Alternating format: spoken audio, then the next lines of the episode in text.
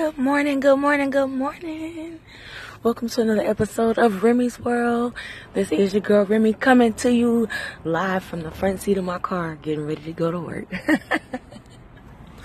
I had a very good weekend. My voice is gone. I'm sorry for those of y'all that can hear it.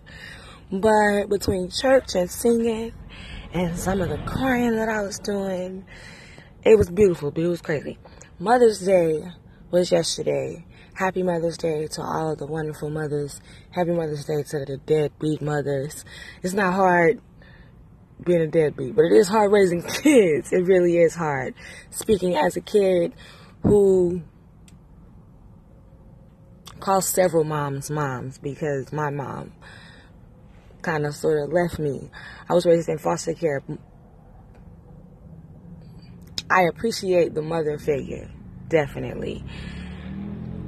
Mother's Day has always kind of been like bittersweet because I've definitely met ladies to get me to my next level, definitely along my lifeline, if that makes sense.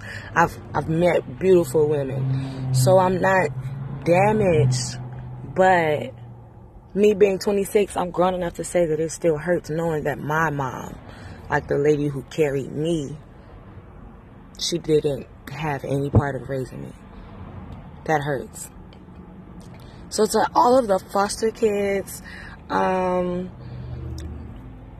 estranged kids, adopted, how do y'all, I don't want to ask how y'all feel because that's a crazy question to me. I understand it. How do you deal with it?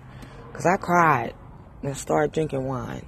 And then I watched a movie and had a fish fry. Like, stay strong, y'all. That's what I'm saying. Just stay strong.